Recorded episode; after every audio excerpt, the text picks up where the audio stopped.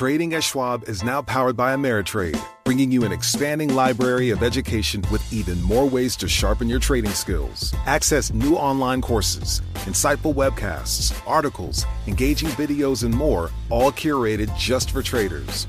Plus, guided learning paths with content designed to fit your unique interests. No sifting to find exactly what you need so you can spend your time learning to trade brilliantly. Learn more at schwab.com slash trading.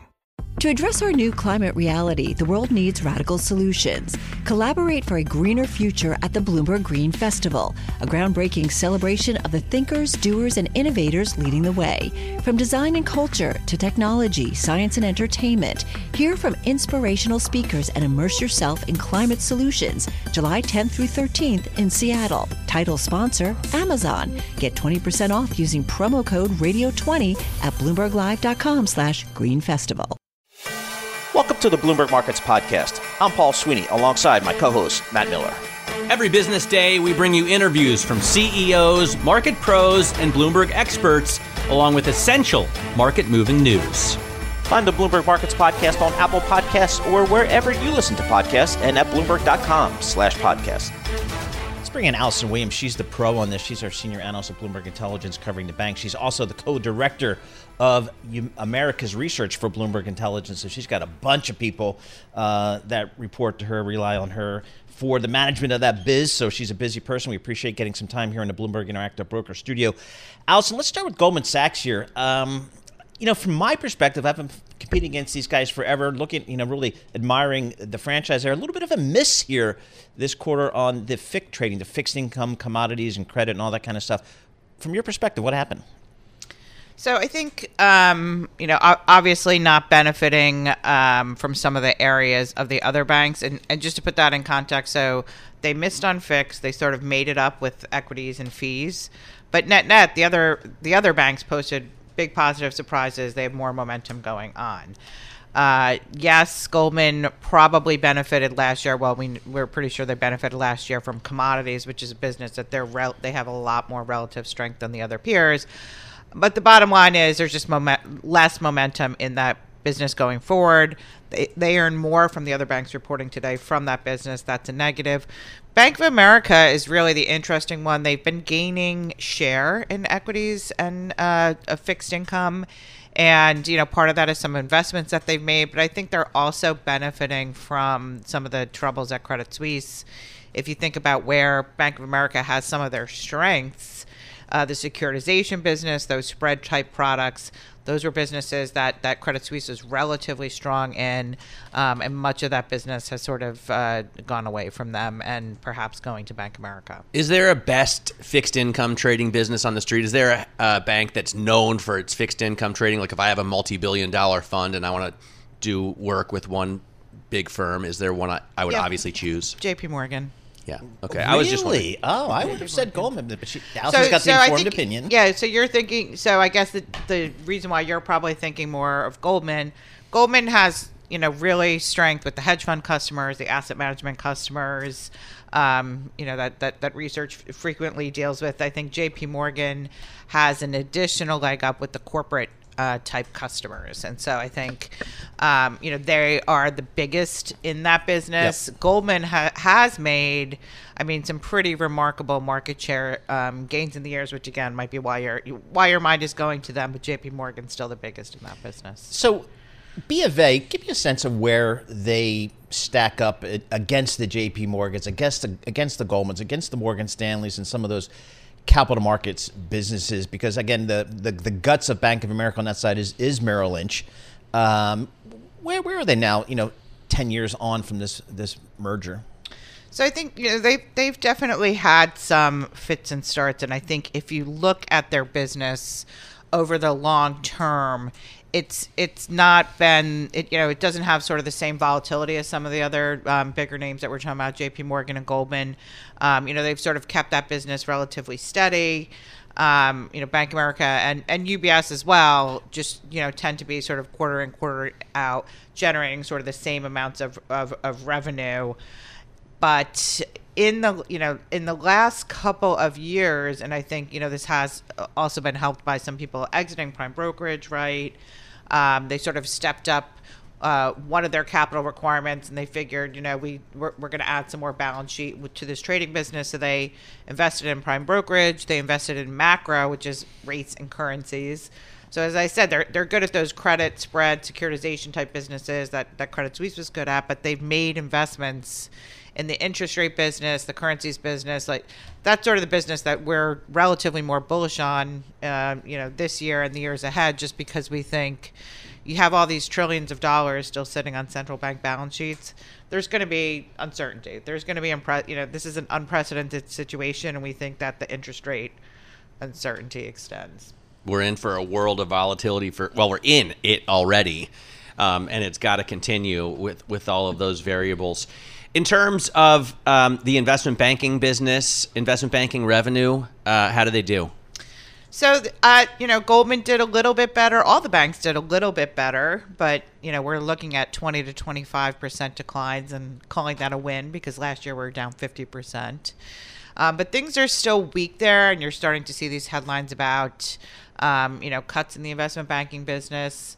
Um, you know, the CEOs have uh, the CEOs of the investment banks have talked about their clients, um, you know, still not really adjusting to uh, the newer valuation. So, uh, you know, as we know, tech has had a, a, few good months, but we're just not back to where we uh, were. And some of those companies waiting to go public may not have adjusted their expectations.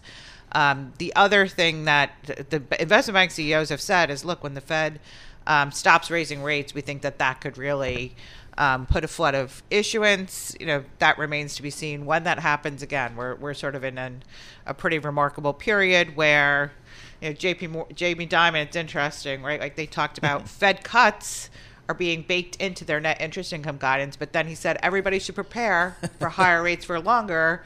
And so you see that yep. you're getting those contradicting messages. So Alison, you've been following these, these companies for a long time. You've seen management teams come and go. How is the street? How are investors viewing David Solomon, the chairman and CEO of Goldman Sachs? I mean, I I think for Solomon, it's still a little bit wait and see. Okay. I know that there's you know a lot of the negative uh, press and criticism have come around the consumer business. I would keep in mind that even though that's that's sort of being done away with under Solomon, it was really started under Blankfein. Right. That that was a huge deviation for Goldman. Um, you know, parts of that business remain. You know, we, we're hearing a lot about this this new Apple product on the deposit side of things, but the Marcus loans. Um, you know, frankly, I don't think any investors really ever believed in that business. Mm-hmm. I always yep. thought the strategy was sort of like a Me Too from like the '90s. So yeah. I'm going to um, say I like that strategy. I know you. I know you have hated it forever, and Paul also has uh, never understood the consumer. To me, it's just high end, super luxury. If you're doing your banking with Goldman Sachs and that. you've made they it, they already have but that. It's, but it's not going at. But it's it's the it's the strategy with which they went after these loans, which was competing on price. I well, mean, they the, failed, so the, I was obviously lo- wrong. The loan book, right? So, so they're still trying to go after those deposits. Yeah, right? they're trying yep. to go after it with using the Apple premium brand. You know, they they're going after CDs with premium pricing in their market. And they product, always had this but great, they're not not the loans. And they always had, and they still have. But one of their their real selling points for decades has been, you sell your company. A will advise you, take the fee there, and then when you have that the proceeds in your pocket, oh, let me introduce you to my private wealth manager in Dallas, Texas, or in San Francisco, and he'll he or she will help you manage this money. Uh, right. we'll make fees there too. So they've always had that, but right. Marcus was more consumer. Marcus right? was more, you know, let's broaden out, let's broaden out the net, right? Like, yep. are we leaving all this white space behind, and you know, let's try to do a few different things there. Um, you know, as we as we just discussed, the deposits I, I think is interesting in getting getting those customers in the door.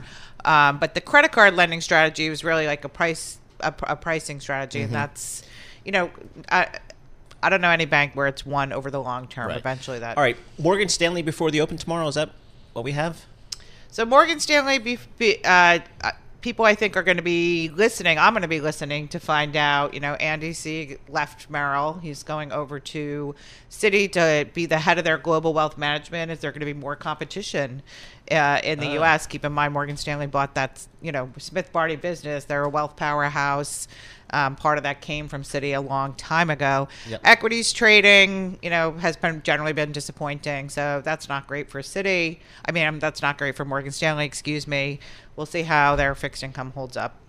All right. And we'll see if anyone else says, you know, AI can reduce headcount. Yes, exactly. We like that. Because that was a good line from, what was it, Moynihan? Yeah, Moynihan on, on Top Live. So that was, you know, if you're, you know, working on Wall Street, like, oh, great, now I got another. I got to worry about these stupid machines taking over my job. All right, Alison Williams, uh, as always, thank you so much for uh, finding a few minutes in your busy schedule to come in and get us up to date on some of these numbers coming out of Bank of America and Goldman Sachs. A little bit of a miss for Goldman Sachs. It doesn't happen very often, but so the stock's off just a little bit here. Uh, but we'll continue with these uh, big banks, big investment banks reporting. We've got Morgan Stanley tomorrow before the open, uh, and Alison will be all over that and her team. Trading at Schwab is now powered by Ameritrade, bringing you an expanding library of education with even more ways to sharpen your trading skills. Access new online courses, insightful webcasts, articles, engaging videos, and more, all curated just for traders. Plus, guided learning paths with content designed to fit your unique interests. No sifting to find exactly what you need so you can spend your time learning to trade brilliantly. Learn more at schwab.com/trading. To address our new climate reality, the world needs radical solutions. Collaborate for a greener future at the Bloomberg Green Festival, a groundbreaking celebration of the thinkers, doers, and innovators leading the way. From design and culture to technology, science, and entertainment, hear from inspirational speakers and immerse yourself in climate solutions. July 10th through 13th in Seattle. Title sponsor Amazon. Get 20% off using promo code Radio20 at BloombergLive.com slash Green Festival. You're listening to The Tape, Cantor Live program, Bloomberg Markets, weekdays at 10 a.m. Eastern on Bloomberg.com, the iHeartRadio app, and the Bloomberg Business app, or listen on demand wherever you get your podcasts. If you're Fox, uh, Fox Communications, Fox Corporation, Rupert Murdoch, all the Fox network, you're in a little bit of a legal suit here with Dominion Voting Systems, and the potential risks there are pretty material. So, believe it or not, Bloomberg Intelligence has a bunch of litigation analysts for just this type of analysis. Matt Schettenhelm joins us. He's our senior litigation analyst at Bloomberg Intelligence, and I happen to know that he is in Vegas as we speak at the National Association of Broadcasters Conference. This is my first question, Matt. Most important, and this is important, so get it right. Where are you staying? I am at the Aria uh, Hotel. Nice. Right All right. Yeah, That's new yeah. school. That's new school. Very good. I, am a Bellagio guy, so you know, go to the high rollers craps table and use. Where do they name. They'll have the of you. um, the fake Paris and the Venice Yeah. and all that stuff? That's right there on the strip. Oh, I thought it Yeah, was in a Paris. specific hotel. Well, no, Paris is the hotel. Oh, I see. Okay. Yeah, and the Venetian is that, and they are both awesome properties. All right, Matt, talk to us about Fox and Dominion voting systems. What is the lawsuit, and where are we now? Yeah, so we're at the very beginning of, of this this lawsuit, heading to trial now. Um, this is a, a suit about uh, Fox's election coverage um, over about a month from November into December after the election, when Dominion's name kept coming up in in interviews um, that that Fox held. And Dominion's this voting software company. It, its software w- was used in about 30 states during the election and a number of allegations were made suggesting that Dominion had had kind of rigged the election. And so now this is a defamation claim brought against Fox News, claiming that you basically have wiped out our business by these false statements that you made. And it seeks initially they saw 1.6 billion dollars in their complaint. I think that's come down a little bit, but it's a big, big deal um, and, and a serious financial threat to to Fox. Why 1.6? You know, when I sue somebody, typically it's for a million or so. Oh yeah. How did how do they get to 1.6 billion dollars? Yeah, so I think that's a, that's one of the most important things to watch going forward is, is how credible is that number, is that damages number, and so they put 1.6 billion in their complaint, and as I said, I think it's come down a little bit. What they're looking at is one, how, what is our lost profits because of this, and two, what is our lost value as an enterprise. And I think it's that second category that's going to be the focus here. They have an expert who comes in that says, when we look at our, our value as an enterprise over the next 10 years, and we're basically so damaged as a business that you've wiped us out. We we value that at, at about nine hundred and twenty million dollars. Now Fox Fox comes back and says that's crazy. Um, you you independently were valued as a company in 2020 for about 300 million dollars, and you, your business is actually doing better after the election. So I think I think Dominion has a strong case about defamation. I don't know that it has a real strong case to get to that billion dollar figure. But one other footnote on that, though punitive damages are also in play here. The judge refused to take them off the table. And so it's not just that uh, direct harm to the business. The jury has the ability to come in and, and, and effectively punish Fox. And, and sometimes punitive damages can go as much as five times the economic damages. So that's where you really get to, to big deal numbers. It gets you there. Yep. Yes. Hey, Matt, yeah. if I'm Fox, why can't I just claim First Amendment protection? Yeah, so that's what they've been doing, and they brought in Paul Clement, you know, the the noted First Amendment Supreme Court lawyer, to defend them here, and and and they tried that defense, uh, but the the court has mostly shot it down. That Fox, you know, Fox makes the First Amendment argument. This was the most important story of the day. The President of the United States is saying that the election was rigged. How can we not report on that? And and and so, but but the problem is. Um, there is real no there really is no defense in in in in the First Amendment that lets you air allegations that you know to be false or that you strongly believe to be false. And and so the so the, the, the judge so far has pretty much said, no, we're not going to go there. I already have decided these are false statements that you made. And so the only question in this trial now isn't the First Amendment. It's it's it's whether you knew they were false or whether you had a high probability to believe they were false. If television news can't make stuff up anymore, then where are we as a country?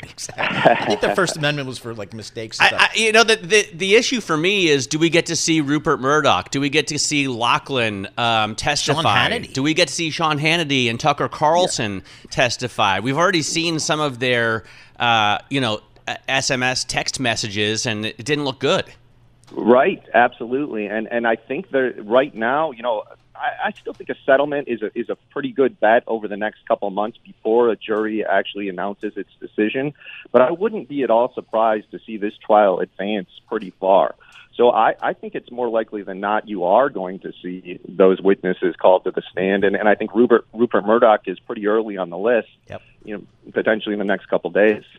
All right, Matt. Uh, thank you so much for joining us. Uh, Matt Schettenhelm, he's senior litigation analyst, Bloomberg Intelligence. He's in Vegas. Matt, make sure you go over to the high end craps table, Bellagio. Use my name; they'll take care of you over there. So Matt Schettenhelm, he covers all that in litigation stuff for Bloomberg Intelligence. So it's great to get his informed legal opinion when you get some of these big legal cases uh, surrounding uh, certain companies. You're listening to the tape. Catch our live program, Bloomberg Markets, weekdays at 10 a.m. Eastern on Bloomberg Radio, the TuneIn app, Bloomberg.com, and the Bloomberg Business app. You can also listen live on Amazon Alexa from our flagship New York station. Just say, Alexa, play Bloomberg 1130.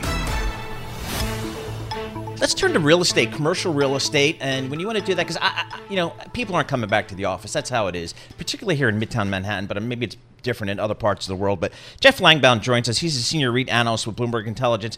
Jeff, talk to us about. I'd love to get your view on commercial real estate, office real estate in particular. How do you think?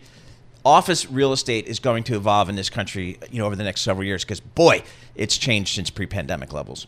Yeah, right. Well, first I want to say that nobody may be buying equities broadly, but definitely nobody's buying REITs right now. So that's that's something we're definitely keeping an eye on. Um, so the the office is definitely a very different environment than it was pre-pandemic, and uh, right now we are in a very long kind of figure it out period. I think where we're going to figure we're going to have to see how much how much space uh, tenants need, if any.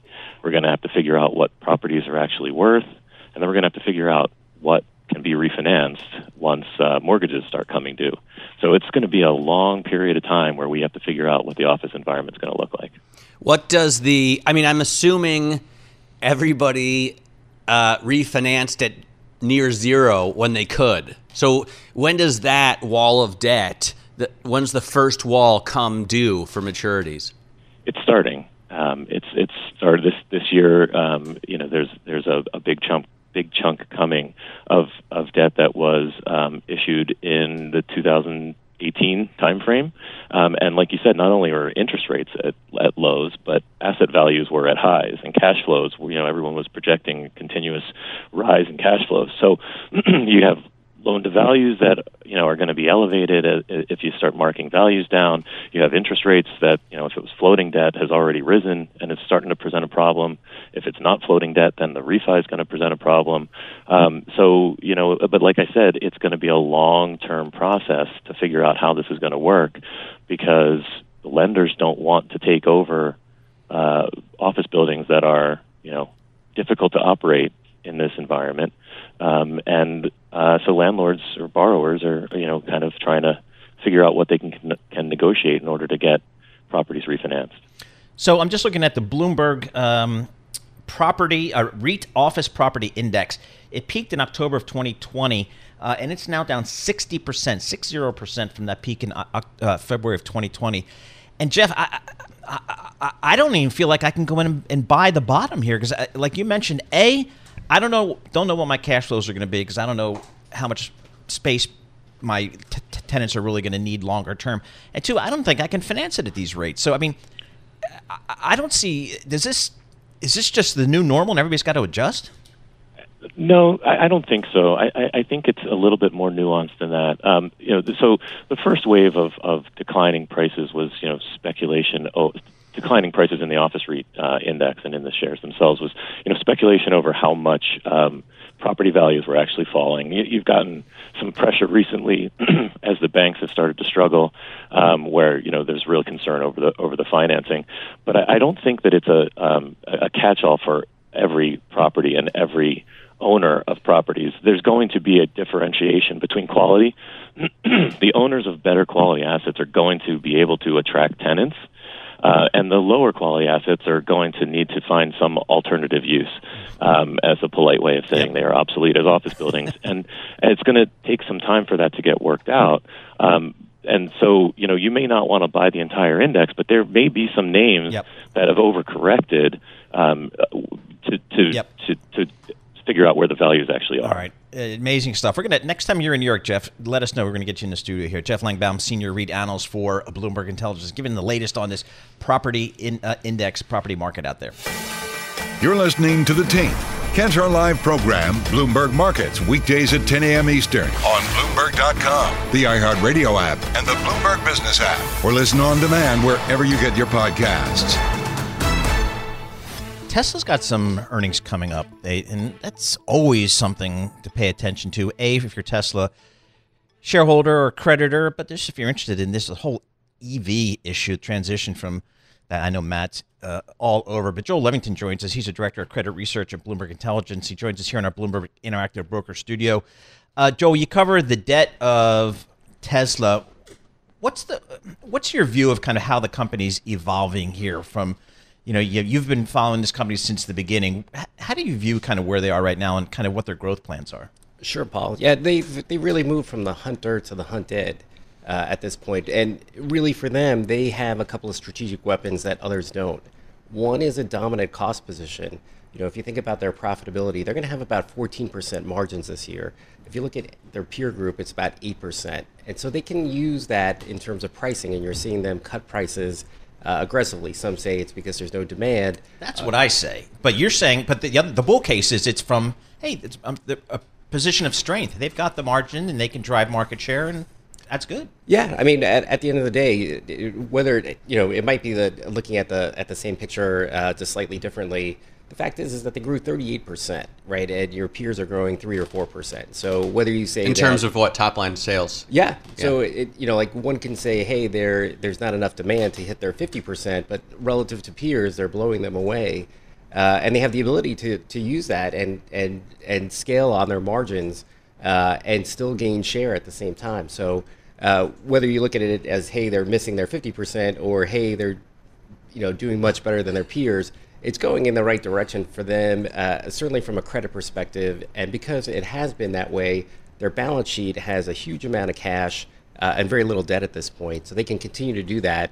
I saw I saw a funny headline this morning. Um, Mercedes Benz aims to double EV sales this year, and at first I was like, "Wow, that's a big deal." But if you only sold like 25 EVs last year, it's not that difficult. Now, if Tesla were to double EV sales, that would be a major feat because what they're, they're selling like um, well well over a million cars a year now. That's totally right. And you know, I you could go back and forth on whether 50% growth a year is doable or not. I, to me, that sounds like a very very aggressive scale. But what it, what it's really telling you, except for when you tell me that they have 38% growth and 14% margins, I instantly think, well, they could have margins and boost that to over 50, no problemo. For sure, more. And, and, and, and, I will tell you, Matt, like the, the real thing for them is kind of becoming the Toyota of EVs, meaning as you move your price point down, the amount of consumers that can afford your vehicles grows very, very significantly. And that's really where they're going, is to become the affordable car, which was really you know, like master plan, master plan part one from uh, from Tesla. So, the balance sheet.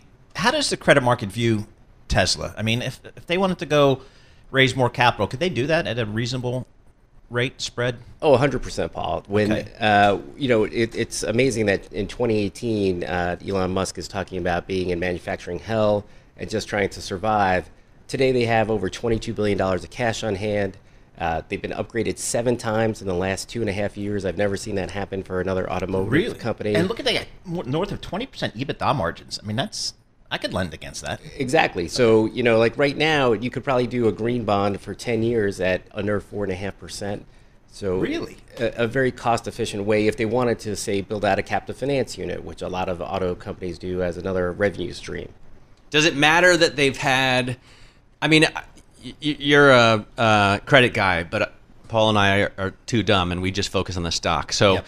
um, they had a drop uh, in market cap from like 1.2 trillion down to 600 billion, which sounds like oh, that's that's a horrible wipeout. But to be fair, um, you know they're just back where they were two years ago. So they had an incredible climb during the pandemic.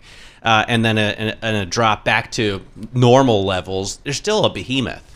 Oh, for sure. And keep in mind how rates have extended during that period too. And for companies that are um, long duration cash flow companies like them, when you have a, a big growth, you're going to have that in a upcycle in terms of rates. But in that period, Matt, uh, their CDS has outperformed. So what it's telling you is that from a risk perspective, people think that it actually has less risk than it did two years ago, even though the market cap is half the size. That's interesting. All right. So how about the other auto companies, uh, Ford, GM, I mean, all the, all the other big public ones that uh, on that have public debt outstanding that you cover? This industry is making this this transition like we've never seen before. If I'm a creditor, how nervous am I about going from the traditional internal combustion engine, which I can model, I know what the profits are, and I know what the growth is to this EV thing. Are, are, and the other car makers make a ton of margin yes. on the big ICE cars, right? And yep. nothing on electrics. That's right. In, in fact, Ford, uh, its Model E uh, business or its EV business is expected to lose $3 billion this year, um, just to put that in perspective. Yep. But really, uh, for Tesla, they're in a very unique place because they have these other companies, you know, uh, in a very tight grip. Obviously, any sort of pricing pressure that they put on them uh, just means more opportunity for them and, and a tougher uh, capability for Ford and, and GM. But what I would say, Paul, to your specific question, is that if you're a creditor, you're probably not that scared of the situation, despite the fact that this evolution is very unique. And that's really because, at the end of the day, the average bond in the in the sector is about three and a half years and uh, there'll still be plenty of ICE engines sold over the next three and a half years to, uh, so to the, pay the bills. So the big car companies don't go out with 10 year, 20 year paper? No, most of the debt, I would say about 75% of the debt is attached to the captive finance ah, company. Uh, so if you so think of like a lease term, or a loan, that's really where the debt is financed. There's very little at the manufacturing units because they're so cyclical, uh, you really can't put much leverage on them. You wrote about Ferrari's tiny financial services unit. Um, I, I always find the this part of the business interesting because it's a little bit opaque to uh, people focused on the manufacturers and the, especially the stock side.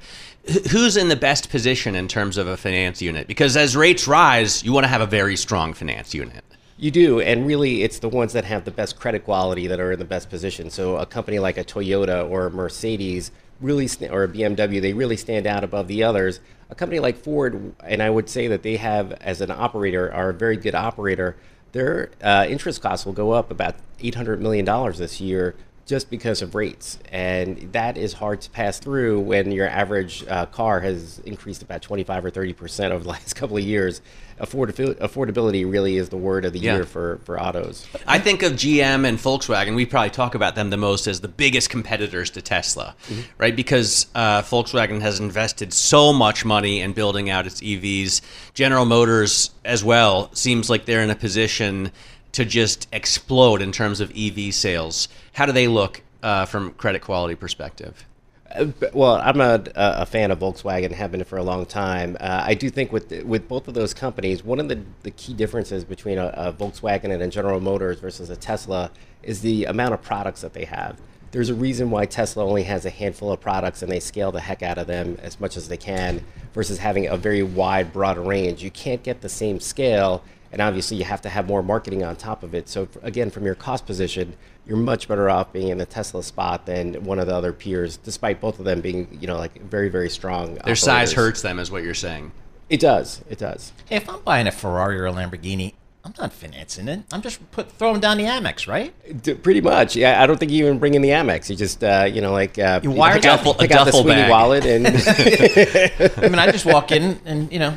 Throw Yeah, this- why do they have a financial services unit? What does Ferrari do with the financial services unit? yeah, they have a very small one just for uh, for a few folks in the U.S. It's very different than, let's say, Porsche, which has a much much bigger and more meaningful uh, finance company. So there is a difference in customer between a Porsche owner and a Ferrari owner. Uh, if you're Ferrari, uh, you're like Mr. Sweeney or yourself. You're uh, you're living large. Yeah, I, I wish. I wish that were the case. yeah, I can't imagine. You know, if I'm again, if I'm in the, if I'm a Lamborghini, Ferrari kind of buyer, I'm not worried Do you know how about much liquidity. an Aventador costs? I How much mean, you're looking at a base price of over four hundred thousand Wow. dollars. well over four hundred thousand dollars. And when you add options, You know, I was just out in Carmel, and there are Aventadors parked on the street. that's I mean, it's just incredible. I would never take it out of the garage, but but that's ah, that's the level of wealth out there. All right, Joel. Thanks so much for joining us. Uh, Joel Levington, he's a director of credit research for Bloomberg Intelligence, joining us live here in the Bloomberg Interactive Broker Studio. He doesn't mail it in slash phone it in like other directors of research at BI, so we appreciate him coming into the office. It's good stuff. don't get him in trouble. yeah, exactly. Uh, he, he gets in trouble all on his own. Trading at Schwab is now powered by Ameritrade, unlocking the power of Thinkorswim, the award winning trading platforms loaded with features that let you dive deeper into the market. Visualize your trades in a new light on Thinkorswim desktop with robust charting and analysis tools, all while you uncover new opportunities with up to the minute market news and insights. Thinkorswim is available on desktop, web, and mobile to meet you where you are. It's built by the trading obsessed to help you trade brilliantly. Learn more at schwab.com/trading. Do you love Elon Musk? Do you hate Elon Musk? Do you have no idea what to think about Elon Musk? Then we have just the show for you. He's become even more larger than life. Buying Twitter doesn't get us closer to Mars. They are like really close to the edge of like everything falling apart. Like, oh, Elon, I volunteer, put a chip in my brain. Each week on this podcast, we'll break down, analyze, and debate the most important stories on Musk and his empire. It's all one big universe. You just work for Elon Inc. From Bloomberg Business Week, this is Elon Inc. Listen wherever you get your podcasts. You're listening to The Tape. Catch our live program, Bloomberg Markets, weekdays at 10 a.m. Eastern on Bloomberg Radio, the TuneIn app, Bloomberg.com, and the Bloomberg Business app. You can also listen live on Amazon Alexa from our flagship New York station. Just say, Alexa, play Bloomberg 1130. Matt, here's a story I have no idea what to do with. Here's the headline Chat GPT can decode Fed speak, predict stock moves from headlines. Where are we going in the world? I I thought it was a great story, It is. and but it does. Um, we do say in that story, or Justina Lee says she wrote the story for us at Bloomberg News that of course there already are um, fairly intelligent. Uh, algorithms out there that decode this kind of stuff every day, Yep. right? I mean, Bloomberg publishes um, stories that are intended for machines to consume, uh, to read and then um, parse. So this is just I think, from what I'm reading here, um, a little bit of progress in terms of the ability of these AI programs. All right, Justina Lee, Bloomberg News, uh, the reporter on this story, joins us now uh, from our London studio. Justina, fascinating story you have here. Tell us kind of what's going on.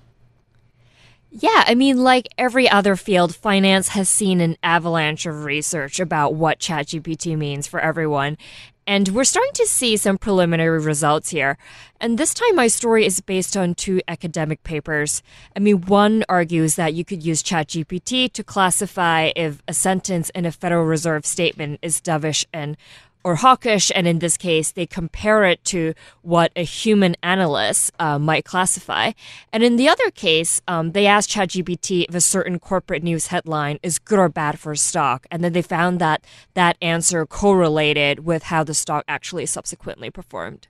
So yeah, the I thought the Fed paper was interesting. They compare um, ChatGPT's translation to that of Bryson I guess, like an intern at the Fed. He's like a 24 year old kid known for his intelligence and curiosity.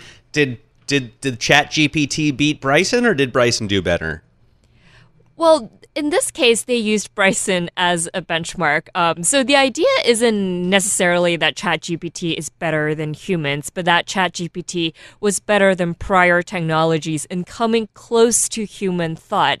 And one amazing thing about ChatGPT is not only can it classify if a sentence is dovish or hawkish, it can even like explain why it classified the sentence that way. And in this particular case, they actually found that a lot of the time, ChatGPT's explanations were very similar to Bryson, who um, Google tells me is an actual research um, analyst at the Richmond Fed. So the the two explanations were actually pretty similar. So where does this technology go from here, Justina? I mean, is this something that it's just over time, every day, it's the iterations are going to make it better and better. Yeah, I mean, it does feel that way. I mean, currently, it's very commonplace in hedge funds to use machines to read earnings transcripts and tweets and headlines and to kind of incorporate those into trading models. But I think what all this research is telling us is that ChatGPT is a lot better than the early generation of the technology in parsing nuance and context. And it can kind of understand a lot of financial news, even if it hasn't been specifically trained for that purpose. So I think what this tells us is there's probably going to be even broader use of ChatGPT for financial purposes, and also that it's going to get a lot better and a lot more accurate. What's the difference between ChatGPT and the technology that you know traders already use? On a daily basis. Um, you, you, talk to any humans in this market, and they'll tell you that the algorithms are taking over, and um, it's just computers that are doing all the uh, trading at, at, very high frequencies, often as well. So, um, is ChatGPT going to be able to replace those, or are those computer models, uh, you know, made more specific to their jobs? Yeah, I think when it comes to, you know, the first generation of this technology, it was very much based on understanding particular words, and so sometimes it couldn't really understand the context very well. Whereas ChatGPT uses this technology that kind of manages to understand where the focus of um, a piece of text is. But I think if you ask people who have been following this technology for years, they would say it's not necessarily a huge breakthrough if you're already familiar with, you know, for instance, Google's prior model called BERT. But I think what kind of ChatGPT has done is it's kind of opened up access to this tech that makes it um, potentially possible for a lot more financial firms to start doing this tech as well. Is there is there the expectation that there will be some commercialization of this type of technology so that if a hedge fund wants to do it, I can go to you know ChatGPTFinance.com or something and, and you know get it from Amazon or something. Yeah, I mean, obviously, currently, any one of us can go on ChatGPT and ask them to interpret a sentence for us. But if you really kind of want to use it on an industrial scale yeah. for a hedge fund, I think you do need to reach out to the firm for a license and something like that. And I think that is um, kind of something that a lot of hedge funds are now considering because then um, you know ChatGPT is not open source, and so in a way you kind of need to give over your data to that software. And a lot of firms will be pondering whether they should do that or whether they should, you know, rely on their own internally developed models. What's the competition like right now? You mentioned Google's uh, Chat or whatever we call it, Google's GPT. What does GPT even stand for? Um, it stands for I'm forgetting GP, but T is Transformer. I just nobody. I mean, it's funny. You know, Elon Musk was on Fox News and he said he wants to start his own called Truth GPT, and I think he's trolling, obviously. um, but why do we have to put GPT? I always wonder at the end of all these. At least Bert doesn't do that. Um, what What are the other competitors to to OpenAI? I just googled it, by the way. It's generative pre-trained transformer. Oh. Um, no wonder no one ever no says wonder, it. yes. yeah, I mean the last major breakthrough is BERT from Google. Um, I kind of mentioned this at the end of the story more as a disclaimer, but Bloomberg now has a NP, um, you know, a uh, a GPT as well. And the significant thing about you know Bloomberg's large language model is that it's specifically trained for finance. But do we use? Have we licensed this from OpenAI? Ch- Is this our own Chat GPT? That seems to be what everyone's doing, and I know um, they offer that with GPT four. Yeah, I think it's Bloomberg's own thing, and it's very new. Um, they released the academic paper on it, I think, just at the end of March. Interesting stuff. So I guess the war, I, you know, I think we're going to see more and more of academic support for this, and maybe driving it forward because it just seems like it's. Well, and uh, Microsoft, which obviously is heavily invested in OpenAI, yep. has been using it for Bing, and now I all of a sudden find Bing, Bing a a lot thing, more right? useful than Google. Yeah, I mean that's that's Google's taken a, a hit on that. So, Justina, what should we look for next um, from ChatGPT and f- finance? Yeah, I mean, there's been so many papers on this subject. Um, you know, I've read one where the researchers started using ChatGPT to even design an investing strategy, and, and they said that it was better than random, um, Okay. which is sort of a low bar, but at least there's that. Um, but I think generally, um, you know, people have talked about how it could really jumpstart a lot of financial research. It's very good Yep. at summarizing things. So if anything, it'll speed up a lot of processes. good stuff. If it's better than a monkey throwing darts, that's, actually a pretty stuff. high bar. I That think. is Yeah. Justina Lee. She's a markets quant reporter for Bloomberg News. She's based in London, and she's got this great uh, uh, story out on the Bloomberg terminal. So check it out. Uh, talking about Chat GPT can decode Fed speak. How about that? You're listening to The Tape. Catch our live program, Bloomberg Markets, weekdays at 10 a.m. Eastern on Bloomberg Radio, the TuneIn app, Bloomberg.com, and the Bloomberg Business app. You can also listen live on Amazon Alexa from our flagship New York station. Just say, Alexa, play Bloomberg 1130. Apple Computer uh, making a big splash or continuing to increase their investments in India. Actually opened their first store in India. I was surprised. I would have thought they would have had a store there, but they opened their first store. And Tim Cook, I saw some video of him in India greeting folks. Anurag Rana, senior tech analyst of Bloomberg Intelligence, he's been following Apple for a long time. So, Anurag, what's the strategy here for for Apple and India, broadly defined? Uh, so, Paul, it's so when it comes to Apple in India, India, Apple doesn't have such high market share in India, and and the reason for that is these phones are fairly expensive, and frankly, you know, even 90% of them don't even qualify for you know Apple to be competing in that market because they are all sub $300 phones. But as uh, you know, you and I've discussed in previous uh, discussions, that um, as this middle class becomes more rich, they are more inclined to buy a luxury product like Apple compared to a lower end smartphone. So uh, I can't believe that this is their first store in India. I mean, it feels billion like people? Yeah, more, well over a billion people, right, Anurag? And and talk to us about the size of the rising middle class. What are we talking about in terms of numbers? Uh, Yeah. So first and foremost, I mean, you can buy a, uh, you know Apple phone in India through partners and through online channels. So it's not as if that an Indian consumer cannot buy it. It was the first Apple owned store uh, right there. So so making that di- distinction. Of course. In terms of the market size, you know, this is a country with over 350 million people, or somewhere in that range of middle middle class, and extremely, uh, you know, grow, that that particular portion is growing at a much faster pace in terms of the purchasing power parity, largely thanks to a very large, uh, you know, technology boom and the software ecosystem. With most of the, uh, you know, technology companies in the West have very large development centers in India, and it's those uh, young people who are driving, uh, you know, the spending of luxury products, and I think that is the real big opportunity in our view. So it's I think it's over 1.4 billion people in total. That- that's right. I just Googled it. 350 million in the middle class. So that's more people than in all of America. and yes, uh, and they care. This this giant middle class, they care about high tech products, right? They want this stuff. No, I, I, agree, but you know, I, I, would also say that they have been a lot more cost conscious about the products because if they can find a you know Android product from Samsung or another firm that, or another company that is equally or better, you know, they are not just bound by the brand itself. But you know, Apple is a luxury brand. It is somebody something that people aspire for, and I think um, you know Apple will build products in India, and I think that way, you know, it is possible down the road the products may be slightly cheaper if they are made in India and they'll be building them there. Though I, I think what's the output um, of of iPhones out of India was like seven times more this year than they made uh, two years ago.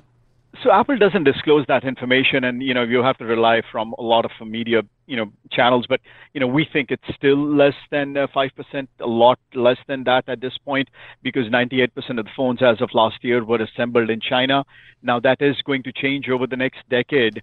Uh, but you know one of the things I would say is if a, if a phone is built in India, I think um, in the long run that would be um, more palatable for the Indian audience because it will not have export duties and other things that go with it. Anurag, I think maybe two or three iPhone upgrade cycles ago, Apple introduced a, you know a lower price model specifically to appeal towards you know some of these emerging markets. That never really took off. Do they do they still have that? Do they still want to attack the market that way? Or are they waiting for people to just you What's know, that? The Mini or the SE? Uh, something. Or the iPhone yeah. R. What? Which one is that? Yeah, it is the SE, but you know, yeah. Paul, if I look at the, the smartphone install base in India, it's let's say about 600 million units out there. 90% of them fall below the 300, you know, dollar price band.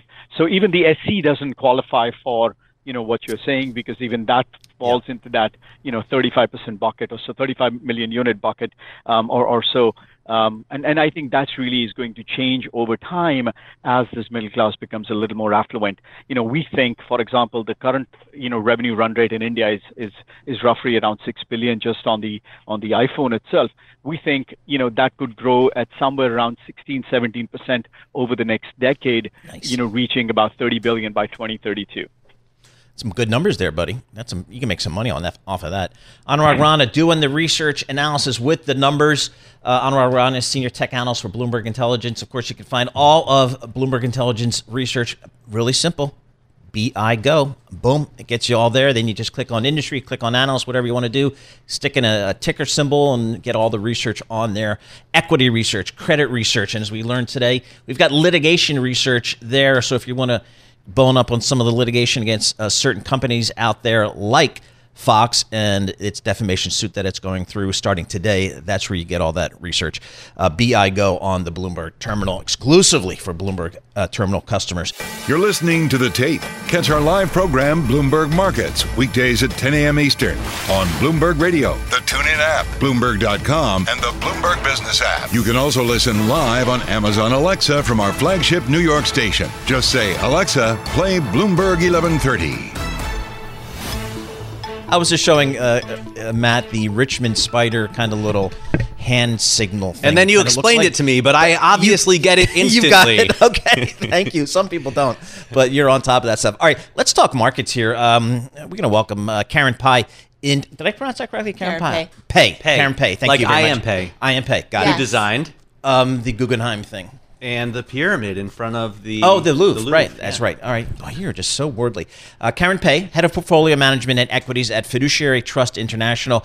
Karen we're kind of getting into the thick of earnings season. I'm gonna for like 15 seconds I'm gonna get away from the Fed. What are you looking for in earnings? How concerned are you about earnings risk in this market it's a great question. So we've been saying that the markets should be shifting their attention to fundamentals as opposed to the Fed, which continues Thank to goodness, yes. but it continues to be a driving force and continues to be a theme in the market. But in terms of earnings, we are concerned that um, profit margins are going to get squeezed. Um, you know, companies have been able to raise prices over the past year. They've done really a good job, um, especially the companies that have pricing power. But we are seeing that companies are going to struggle a little bit in terms of maintaining their, their margins. And we are hearing about companies talking about cost cutting.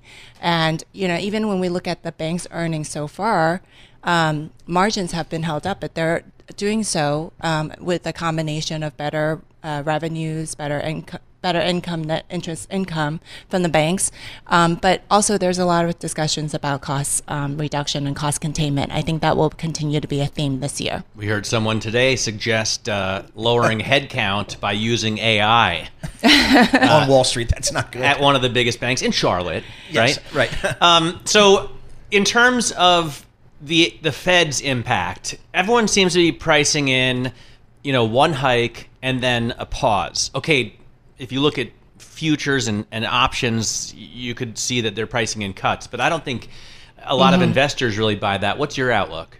S- Sure. So markets, I think, are baking in about 85% um, probability of another increase um, in, in May. So, but I think, um, you know, there has been some expectation of rate cuts for this year that I think helped drive markets up um, during this first quarter.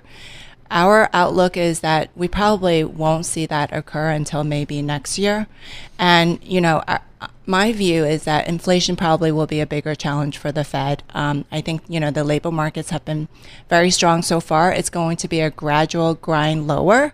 Um, and that means that inflation isn't going to come down as quickly as maybe the markets expect. And so, as far as rate cuts go, I don't see that happening anytime soon.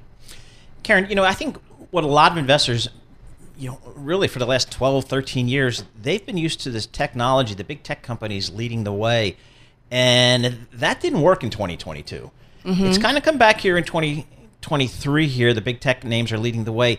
How important is it for you and just as you look at the broader market for tech to be a leader or can this market move higher if it's something else, industrials or small cap or something like that? How do you think about leadership? Sure. Yeah. So I think that markets in the very short time period can sort of disconnect from fundamentals. Uh, so last year, um, technology stocks um, didn't do well because they were fighting the tape, the Fed's tape, in terms Yep. of rising interest rates. You know, it's the long duration trade that didn't um, work last year, um, given that technology companies have a lot of future growth that had to be discounted back at higher rates. Um, valuation is a big part of it, and I think that um, in this market, we have to pay attention to valuation.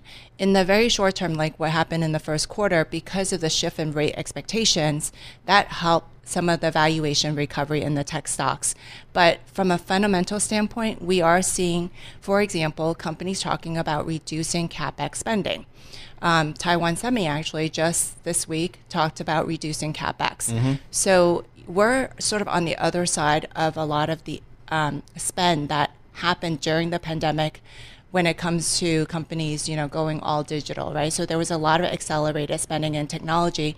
I think we're on the other side of that right now. So it's going to be difficult as a longer term trend to see um, sustainable uh, rallies in technology until either the Fed pivots, where um, we start to see rate cuts, or until we start to see a bottom uh, bottoming in terms of um, fundamentals, and we start to see maybe some increases in growth expectations or capex spending. How do you feel about the consumer? Because a lot of attention has been paid to bank balances.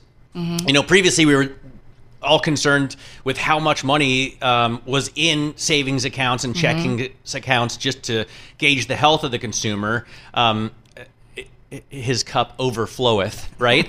uh, but now we're, we were all just looking at you know deposit outflows to gauge the health of the Mhm. banks. I think we've gone back. We've put that banking issue in the rearview mirror, and now we're concerned about the consumer, credit use, and the possibility of a credit crunch. hmm All great questions. So I think a lot of, about cash flow, and um, you know, I think we just talked about capex, and companies are at in a position where they probably have less cash flow. We saw that impact some of the, you know, private equity world and some of the venture companies, which caused the problems that you know we saw at um, Silicon Valley Bank. In terms of the consumer, I think that consumers are also at a point where, as you pointed out, low savings rate, right? We also have um, a cliff that is happening in terms of the support that consumers receive from the government. Um, so there's not going to be those um, tailwinds for the consumer. I think um, the one positive for the consumer right now is that the labor market is still very strong. And so we're not expecting the consumer to crater here, but we do expect consumer spending to slow. Um, I think it also takes a long time for behavior to change. So everyone's still kind of on a high from the reopening of the economy right now, and there's still a lot of um, spend on travel and restaurants, and we see all of that. But um, the lower income consumer is uh, spending on credit card debt. Um, right now, the higher end consumer still has a wherewithal to spend, um, but we expect that the pressures will be coming forth um, in the next several quarters, that there would be um, more pressure on the consumer. Karen, I see kind of in your notes here, you have a ESG investing license. Now, Matt and I kind of share, I think, what is a growing skepticism of ESG in investing. We're not like the state of Florida or anything, but Mhm. you know, it's it's it's there under the under the under the surface here. How do you guys at Fiduciary Trust think about ESG? Sure. Um, it certainly is a topic um, of interest. I would say that lot a lot more of our clients were interested in ESG investing and impact investing.